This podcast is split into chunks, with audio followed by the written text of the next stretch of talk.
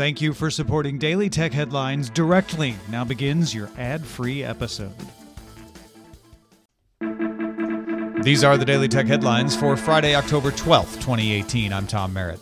Samsung's head of mobile, DJ Koh, told CNET that Samsung's upcoming foldable device will have the functionality of a tablet when unfolded, including multitasking, but work like a phone when folded.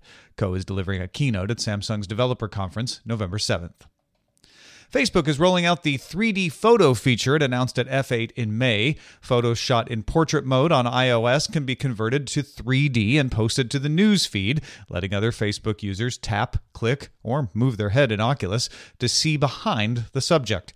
Facebook says it will support pictures from more phones in the future. Garmin launched a smartwatch called Instinct with a 3-axis compass, barometric altimeter, and support for GPS, GLONASS, and Galileo location systems. It also supports Garmin's TrackBack, which traces where you've been to help you navigate back to your starting point. It also monitors activity, calories burned, sleep, and stress. It's rated for up to 100 meters of water resistance with a fiber-reinforced polymer case, silicon band, and strengthened scratch-resistant display. It supposedly gets 14 days in watch mode and 16 hours in location mode.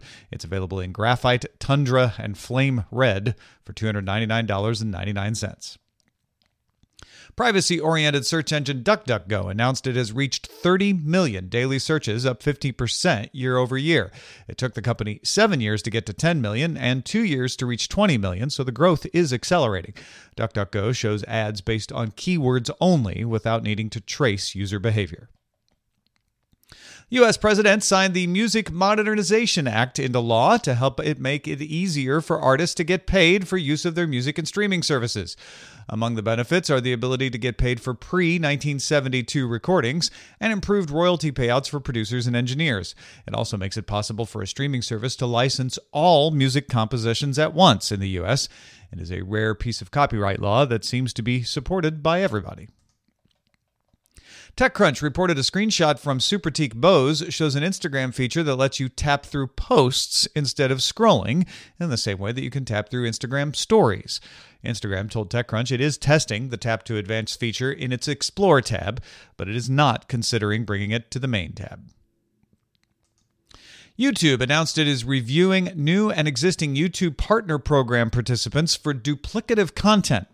YouTube says even if your upload is fair use or you have a license to it, they still might kick you out of the program if you don't add anything else to a channel but duplicative content. The channels would stay online, just no longer be able to generate money. WhatsApp is holding live events throughout India where people perform skits to raise awareness about fake news on WhatsApp. Actors ride in trucks to various locations to perform. The campaign is co-sponsored by mobile carrier Reliance Jio, and the skits include instructions on how to install WhatsApp on a Jio phone.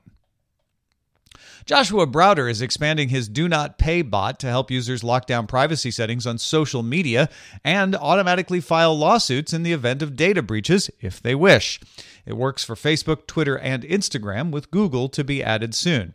And it uses the Have I Been Pwned database to tell if a user has been the victim of a data breach. Finally, Pocket has integrated with Amazon Polly text-to-speech, so on Android and iOS, articles read to you will sound more natural than before. There's also an enhanced player that gives more playback controls, like a scrubber, and the iOS app now has all the features the Android app has, such as ordering articles to listen to continuously. And the listen button is also now available in the article list without having to click through to the article. And there's now an Amazon skill that lets you play your Pocket articles on Echo devices as well. For more discussion of the tech news of the day, be sure to subscribe to dailytechnewsshow.com. Thanks for listening. We'll talk to you next time.